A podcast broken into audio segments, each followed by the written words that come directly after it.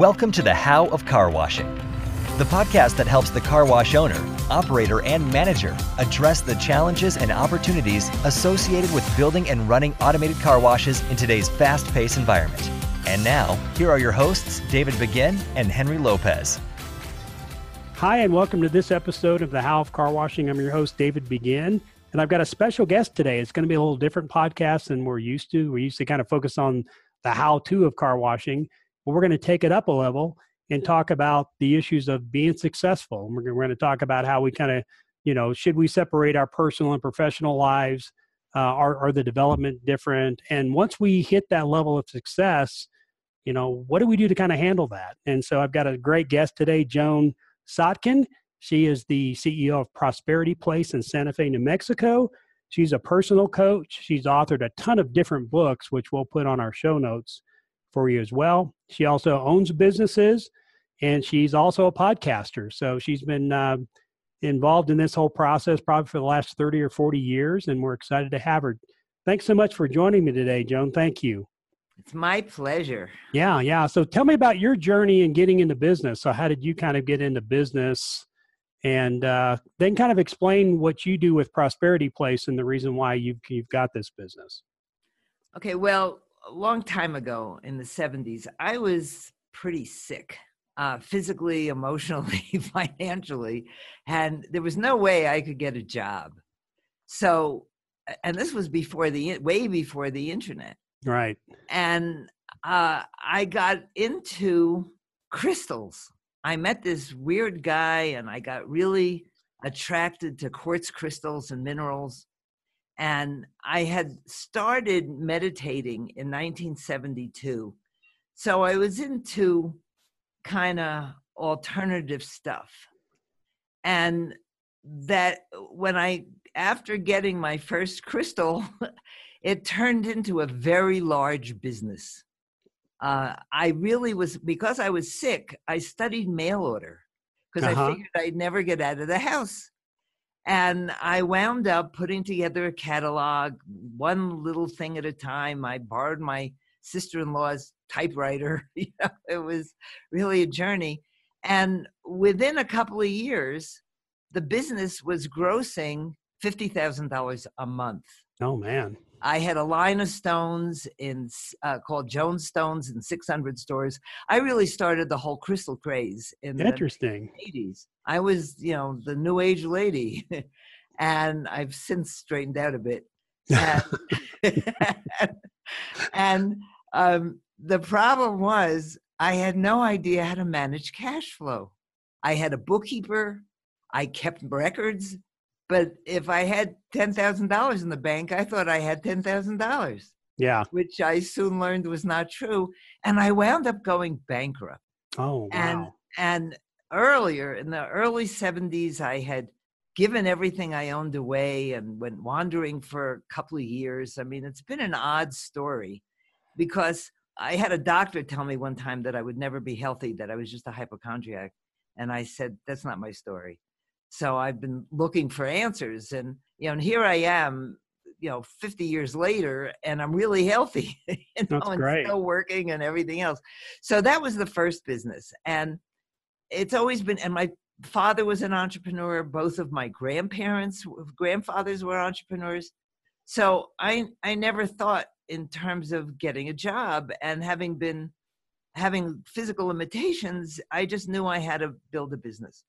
And I after I had gone on this journey and I had been wandering around for a while, um, I said to my mother, you know, if I get a computer, uh, uh the uh, then I can I can figure out what to do because I had done some desktop publishing, and uh, so she actually got me a, a bank loan. And I, after I got the computer, I saw this little icon for AOL, and I clicked it, and after I got online, you know, with the old uh, modems, you know, with Sure. the funny noises, Yeah. and I knew right away that the internet was the future. This was in 1995. Right. Yeah. There were there were only 500,000 websites at the time. And I so my mother took out this loan for me and I sat in front of the computers 10 hours a day. until I figured out how to build a website and turn a business Eh, something into a business online. Oh man.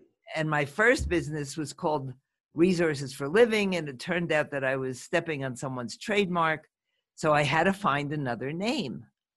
So I figured, okay, what do people want?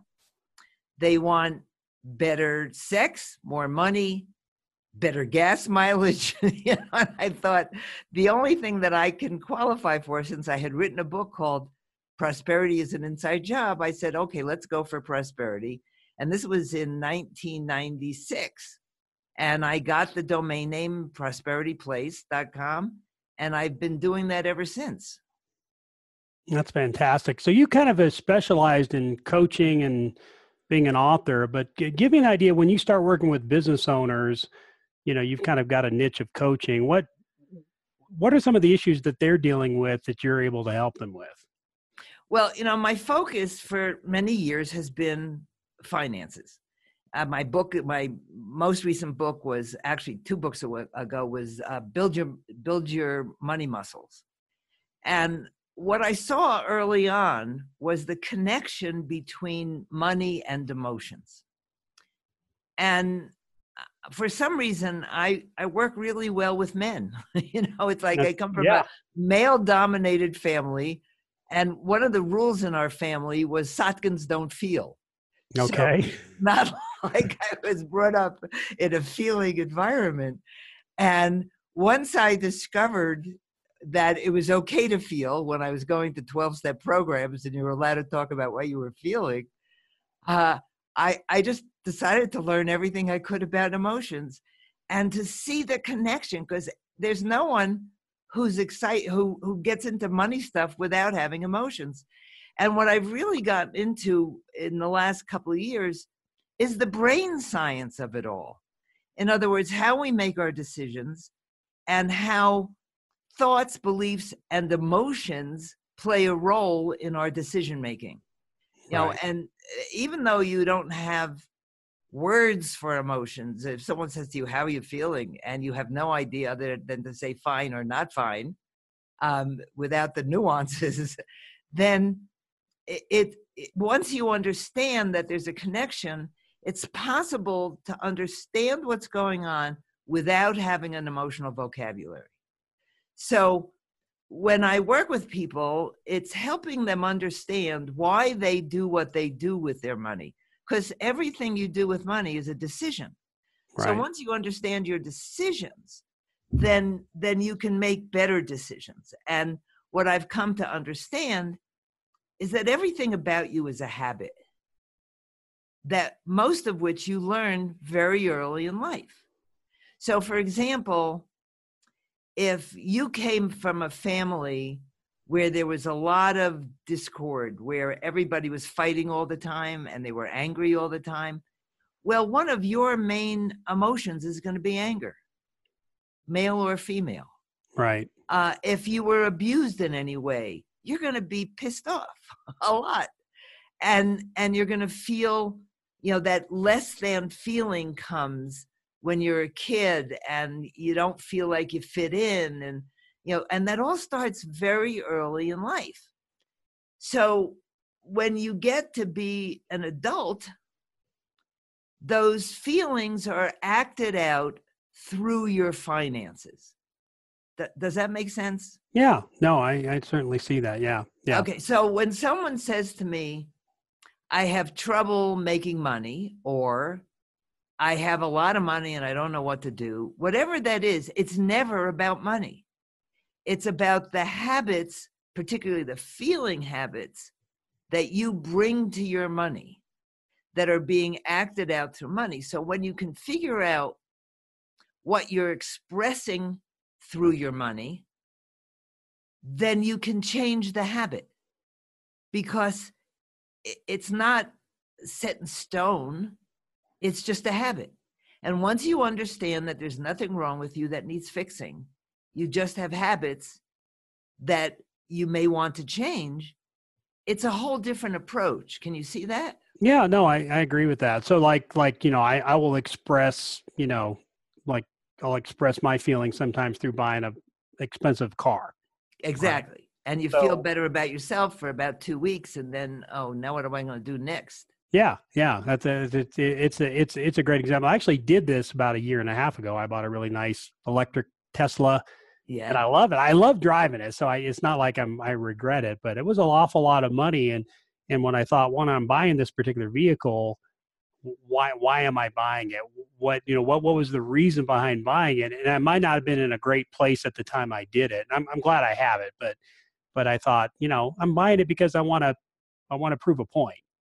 right. And when we're seeking something and we get it, we get a dopamine response. It's Right. a, totally dopamine. It's a brain reaction.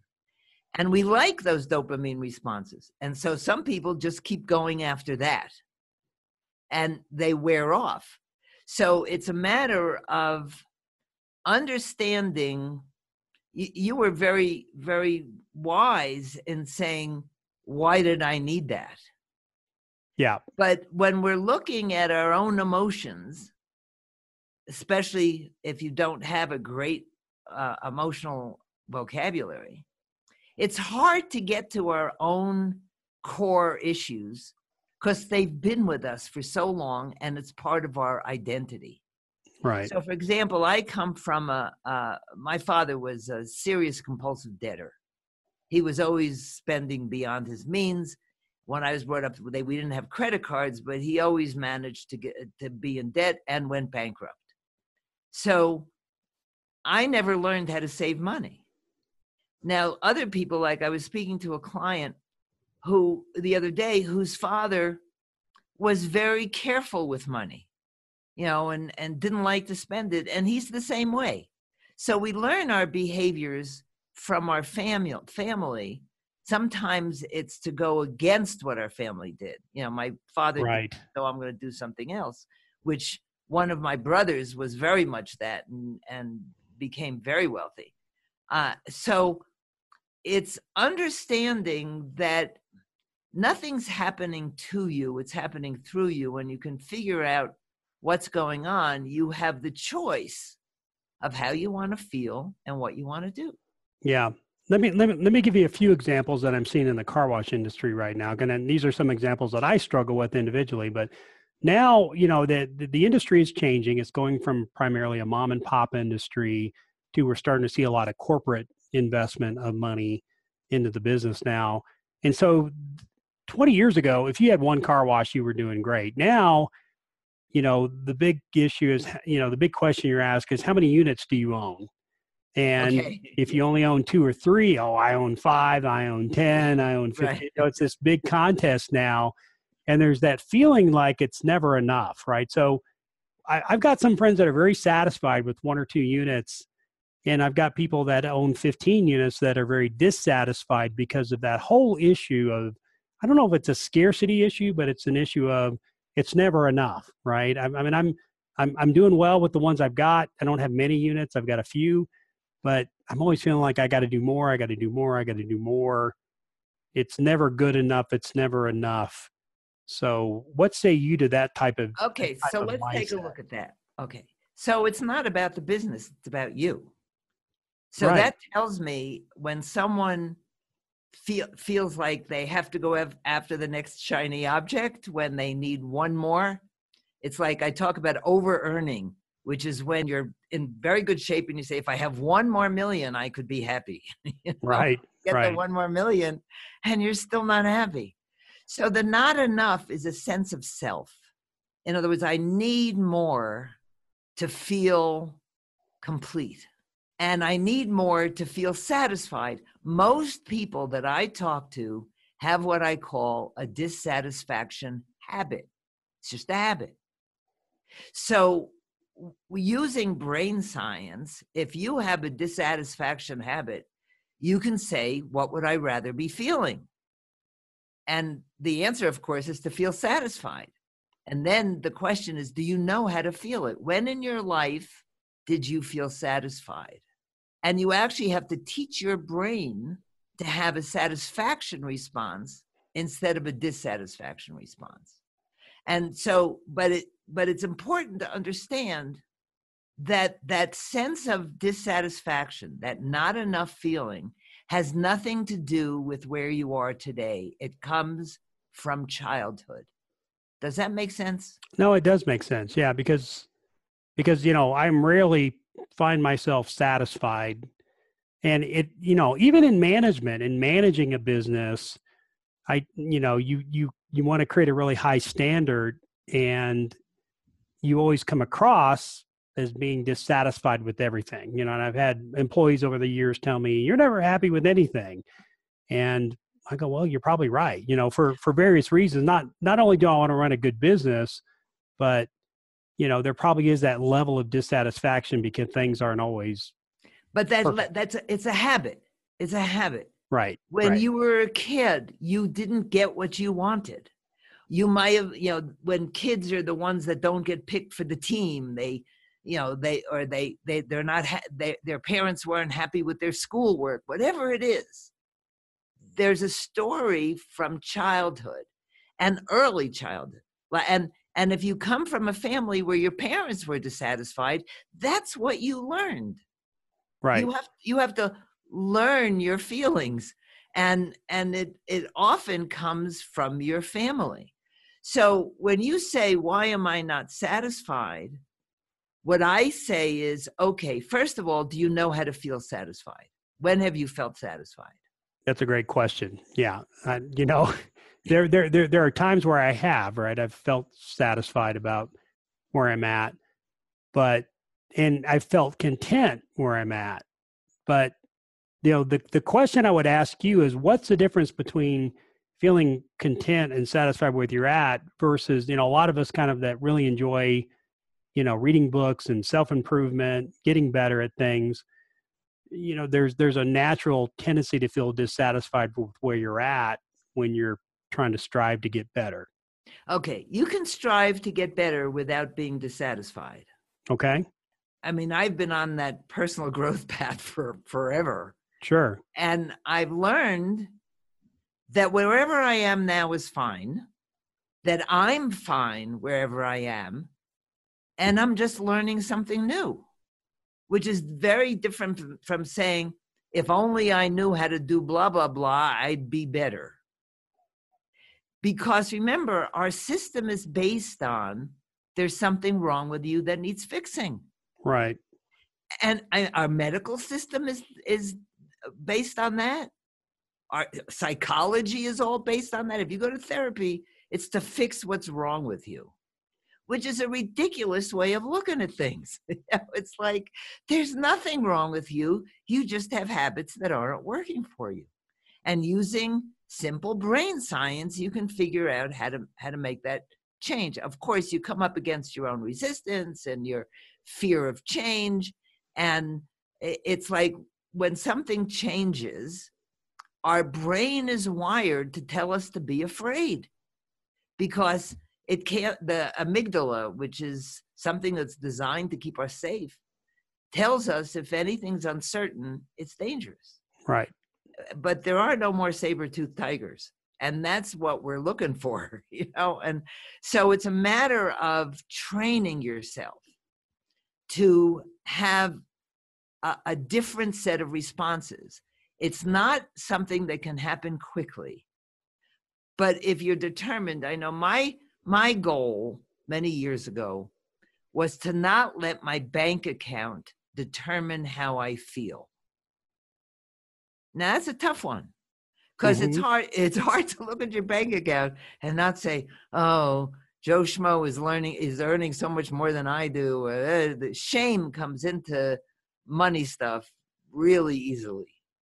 And once you understand that it's never about money, and there's nothing wrong with you, then you can decide to have a different response. I actually have a course I put together called Rewire Your Brain for Prosperity and Financial Freedom. And it's all about the main emotions that are acted out through money and how to mollify those emotions so that you're feeling what you want to feel.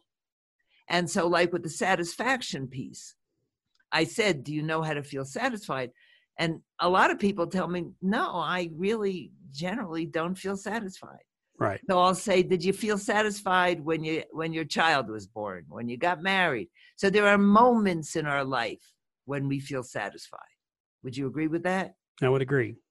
Okay. So you know the feeling of satisfaction. You just haven't turned it into a habit. So, for example, when you recognize the first step in changing an emotional response is to recognize when you're feeling it. So, you may you have you have evidently used the word dissatisfied to yourself, right? Correct. Okay. So the idea is to recognize when you're saying that, to take a deep breath, because that changes your nervous system, and say, What would I rather be feeling in that moment? And you remember that time when you felt satisfied. Because emotions don't just happen in your head, they happen all through your body. Because these neuropeptides attach themselves to the receptors in your cell, which is why you feel something in your gut or in your chest. Those are the feelings. So you take a breath and you say, What would I rather be feeling? And you imagine the feeling of satisfaction, and your whole system is going to get right with it and feel satisfied, and you're showing your brain what you'd rather feel. And you do this over and over again, and it works. So, for example, here's an example. I used to worry a lot about money. And and I knew that worrying is a waste of time. It doesn't solve anything. Right. So I would say, okay, instead of worrying, I would, because worrying is about the future where you're making up a story that doesn't, that isn't true. It just, you're making up a story. And so you can make up a different story.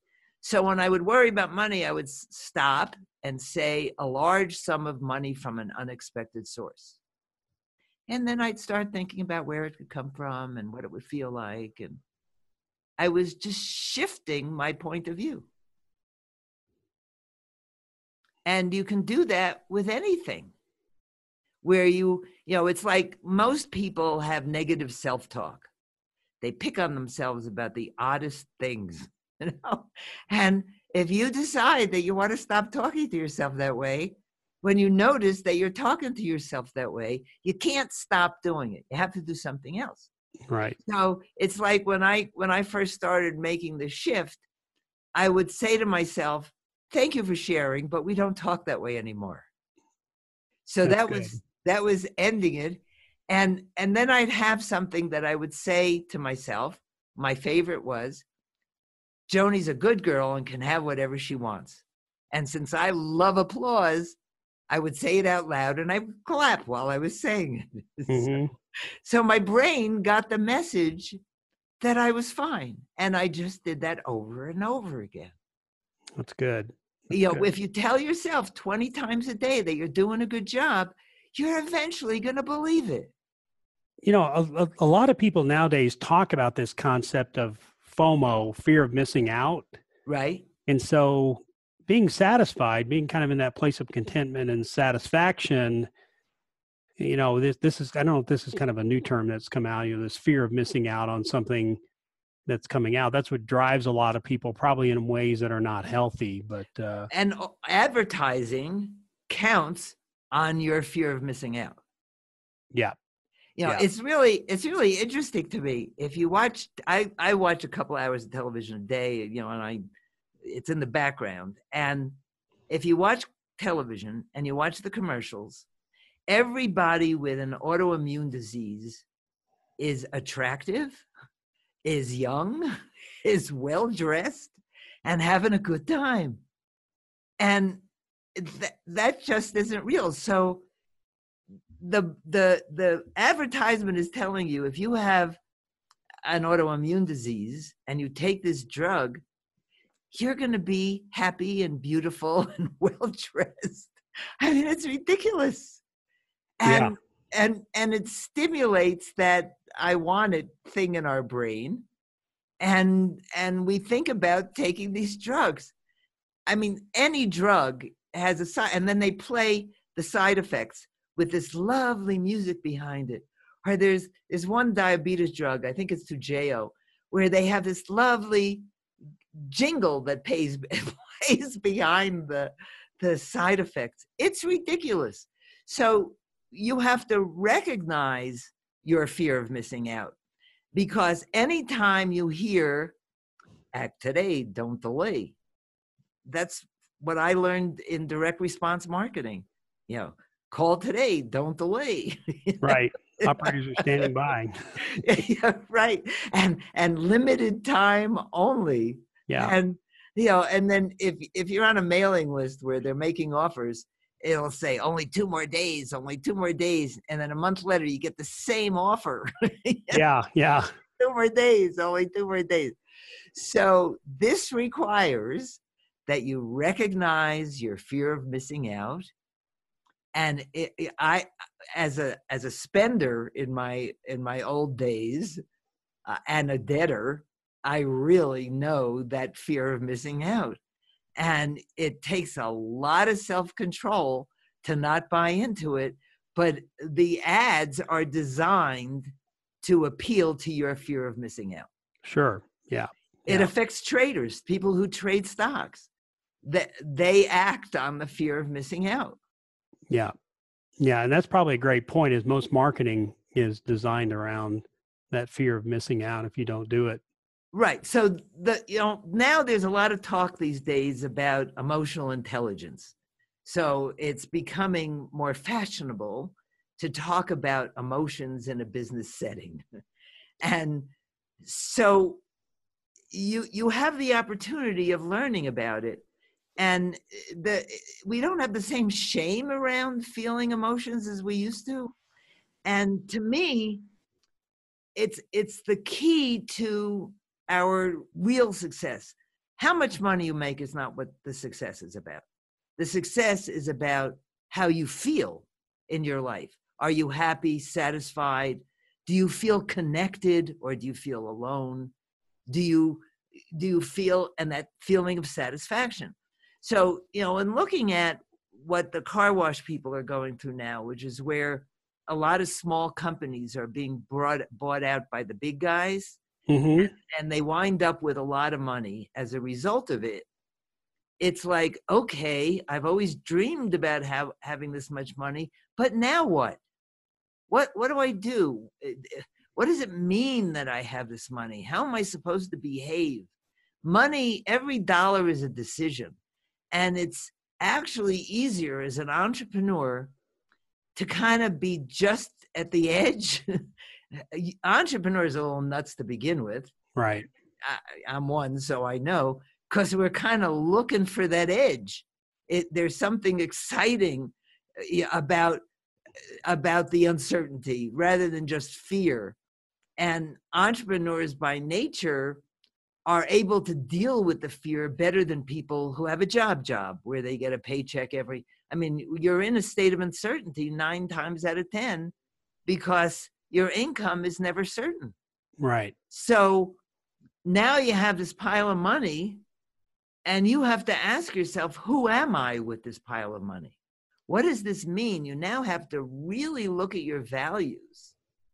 And you may have to learn about managing money on a whole different level because there's so many nuances to managing large amounts of money. Right. And so don't try to do it yourself. And I think if there's a possibility of you're getting a big payoff, sometimes called sudden money, before you get it, go shopping for an advisor. Go, I, I have interviewed on a personal level a whole bunch of financial advisors so I can make a decision as, as to who manages what. Because you're going to have to make that decision. There's no way you can figure it out yourself. Right. Yeah. I think at that level, you certainly need help. This is Henry Lopez, co host of the How of Car Washing podcast, with an exciting announcement. My co host David Begin and I have designed a task management system for our car wash business. It helps us manage all of the operational tasks at our wash locations, like repair work orders, scheduled maintenance, and all of the checklists that we use to keep the wash running smoothly. We call it the Car Wash Operating System and it helps us manage our operations so that we can drive maximum performance in our business. We are now offering the car wash operating system to other wash owners. If you're looking for ways to improve your operations by reducing downtime and reducing maintenance costs, then we invite you to learn more about our affordable solution at carwashos.com. The Car Wash Operating System is a task management software solution designed to help you manage your operational tasks so that you can drive maximum performance at your wash business. Again, to find out more about the Car Wash Operating System, please visit carwashos.com. The, the interesting thing I would think of a lot of business owners that do come into sudden money, and I've read books on this. I've talked to a lot of people. I've had car wash colleagues that have gone through this. When they when they sell their business, they've got somebody that's helping them from the financial aspect. There's somebody that's helping them from the legal aspect. But the one thing where there's not much help on is how do you deal with the fact that you're going through a major life transition and it's interesting when people say, "Oh, what do you do?" Well, I own businesses. Oh, interesting. Tell me what you do. Well, I own car washes and frozen yogurt shops and do consulting and, and things like that. And and that's that's your identity, right? So now, Mm-hmm. if I ever sell, you know, what am I going to tell people I do?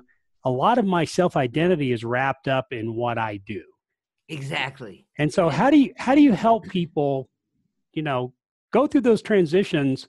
And you know, a lot of us have invested most of our lives in the business because it's it's what we like to do, and running a business requires a big piece of you. Mhm. And so now that's gone. So, how do you help people transition into their, you know, kind of redevelop a new self identity? And this is the part I love. Okay, great. It's like, it's like now that you got the money, who are you? What Yeah. do you want to do with your life? And what do you have to learn to do it? And you can still do, but you have a different level of choice. And since learning to be satisfied is part of it, because not only are you used to putting your whole life into your business, you you may not have felt complete while you were doing that. So, and a lot a lot of people they reach their their 40s or 50s and and they just have this internal knowing that there's something else. I I love the business, I love what I'm doing, but what else is there? And this is the time to explore that and to understand that yes, there is an issue in in reframing my identity, and that that transition point, which feels kind of empty. It's like when you get a divorce, which I've Right. done a couple of times. Uh-oh. It's like okay, I, I remember the both times when I decided to do it. I felt like I was on this island surrounded by a moat and there was no way off. It was the most alone feeling in the world. And that's what, i- when you sell your car wash, you're actually getting a divorce from your past. you are, yeah. You're Okay, that's a big deal. It's a really big deal. And if you say to someone, you know, I just sold my car wash and I got this big pile of money and I really don't know what to do. The only answer you're going to get from people, other than someone in the same uh, place, is, oh, I wish I had that problem. right, right. But it That's is a problem. It is Yeah. a problem. It's Yeah. like, who am I as a person who is free to make more choices?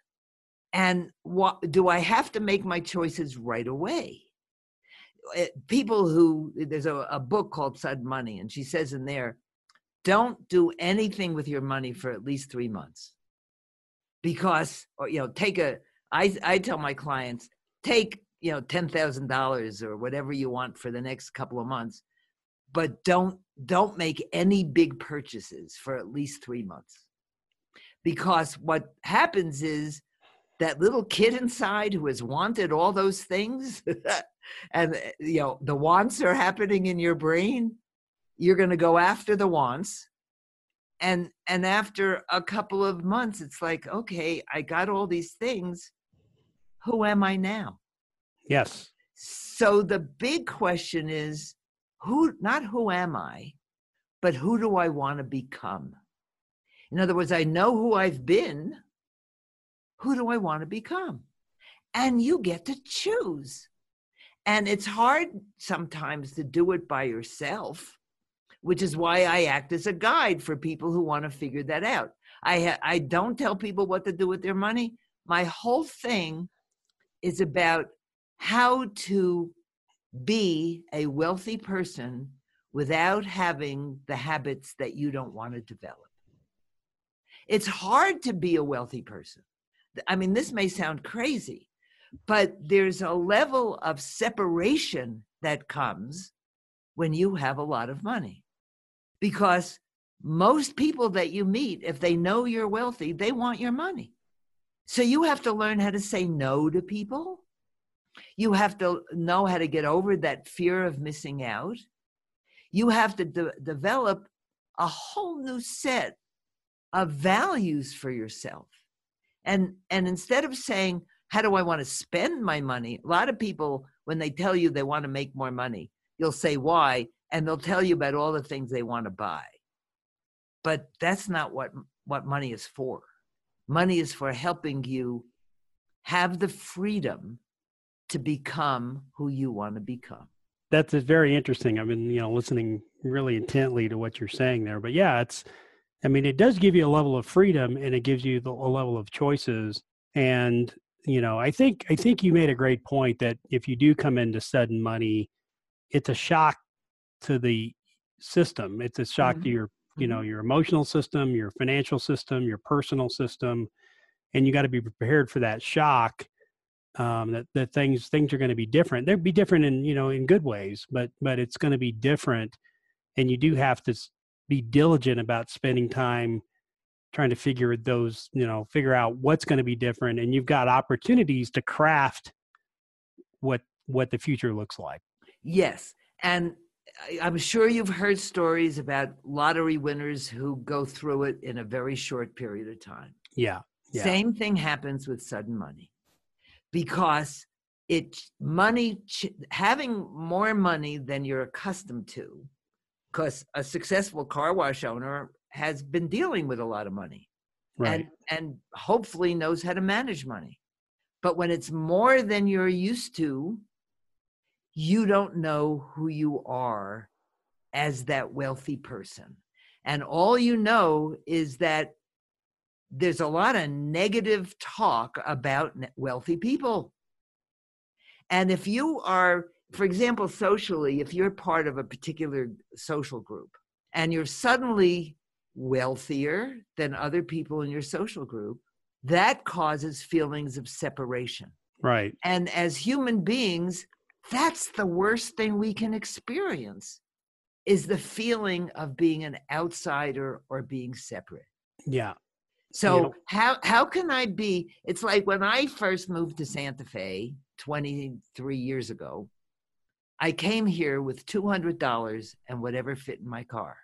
And that was the extent of my estate. And and my website started taking off and and I started making more money and people started treating me differently and i'd get all these things in the mail about you know give us your money uh, and and calls from people who wanted donations. And i had to learn a whole new set of responses. How to be with people who hadn't got, gone up financially as i had but who i still wanted to be friendly with. So I had to learn ways of getting into their world rather than wanting them to get into mine. Interesting. Yeah. Take some practice. In other words, to be able to see each other for who we are, not for what we have. So, like the other day, when the body shop was driving me home after having my car broken into, I had to have the window changed. The guy who drove me home was from an entirely different uh, place in life. You know, he's a, been a mechanic for 20 years. And, you know, I mean, it's just a, something I've never been. Mm-hmm. But I had to, I immediately knew how to find out about him because I knew he, there's no way he's going to want to know who I am. But I, if I can find out from a person who they are, I can feel more connected because the thing that connects us is not how much money we have, but who we are, how we feel, what our opinions are. And to me, the thing that matters the most is that connection. And so when you meet people, instead of being in your moneyed self, if you're just in yourself and you want to find out who they are, it makes for wonderful relationships. One of the things I had to learn when I didn't have money, because somehow I, I knew I, I've always been surrounded by wealthy people. And so I knew that one of the things I had to do was to learn not to care about their money. Because I learned early on, uh, because my friends, my friends' parents were wealthy, her well, i had a, a, best friend whose grandmother insisted that her chauffeur take us to high school every day in their limousine. Mm-hmm. you know, but i had to walk to her house because i lived in a different neighborhood you know that didn't match up. And but all the people in her neighborhood were going to psychiatrists. So i had to learn fairly early that money is not going to make you happy. So when when you have sudden money, when you're suddenly in a different a different economic bracket, that doesn't change who you are. It just changes your bank balance. And if you can get to the point where your bank balance doesn't determine how you feel, although with with a bunch of money in your bank account, you're going to have the opportunity to feel a lot better. But if your habit is dissatisfaction, if your habit is feeling depressed, if your habit is feeling like an outsider, you're still going to feel those with the money. So right. it's a matter of developing new habits. Yeah, money, money's not going to change that. Right, right. So, but it gives you so much room to choose. Do right. I want to be generous? Do I want to be frugal? Do I want to uh, save for the future? Do I want to be philanthropic. And sometimes there are too many choices. That's why it's good to have someone to talk to who has either been through the process or knows how to lead someone through the process. There's nothing wrong with asking for help. Right. No, I think that's great. I think that's great. The, the other thing I want to kind of talk about, and this is something that I think all business owners kind of face, is if they've had some level of a success and then they say, okay, I'm going to stop doing this. I'm going to sell this business. I'm going to do something else. They might go into a completely different area. They might do it again. And, you know, it's interesting. A lot of car wash owners that I find that sell, you know, go back and build more car washes. You know, they, they, right. they take their money. That's what they know. know. Yeah. Yeah. Right. So, so they, yeah. they, they like continuing doing that. But there's always the feeling like, you know, the success that I have isn't based on my you know the work that I put in or the intelligence or whatever. It's it's based on sheer luck, and I'm I'm kind of hiding out as a fraud, and I'm going to get found out that I'm really not very good at this on the next venture. Okay, and that's the imposter syndrome. Imposter syndrome. That's that's yes, that's, that's, the term. It's called. Yes. yes, that's what it's called. People, for some reason, are afraid to recognize their own talents it wasn't luck that built the car wash because there are probably car wash owners who fail. Correct. Who don't make it because they didn't manage the money correctly. They made bad decisions. They had a habit of failure. If you have been successful, there's something different internally about who you are. That's actually one of your greatest assets. And that can be used for anything you want. Now, you may be afraid to make a big change. That's a whole nother story because it's like if I try something new, what if it doesn't work? Well, it's very possible that it won't work. And if you cannot see that as a problem, in other words, people tend to think that mistakes are bad. But I believe you have to find out who you're not before you find out who you are. Anyone who's been a serial entrepreneur, as I have, has had so called successes and so called failures. But they're not failures, they're just another opportunity to learn. And if you survive them, you're a whole lot stronger. So it's not, you know, the problem is your fear of the future. And if you understand that your expectations, your emotional base, your thoughts, beliefs, emotions are what determine your outcomes because they determine your decisions, then you can kind of analyze where you are and what what your decisions are. And fear comes from the unknown. And you've described the perfect scenario of an unknown situation where I know how to do the car wash. I don't know anything else. I better stick with the car wash because I don't know that I'll be a success with something else. You don't have to be. You just have to try it and see what you're learning from it. You've got enough money in the bank, so you have the option of trying a couple of things. You and to remember that you have a record of success and that can be your habit. Yeah, and there's something in there that, you know, for people that have a track record of success, they might not have identified what they do necessarily. It could be just the habits, right? That, mm-hmm. that you had mm-hmm. to make you successful. Maybe you haven't identified those things, or maybe you're not really as self aware in those areas, but it's a good opportunity to kind of become self aware. Right. And I don't think it's a matter of luck. I think it's a matter of the habits behind your decisions. Right.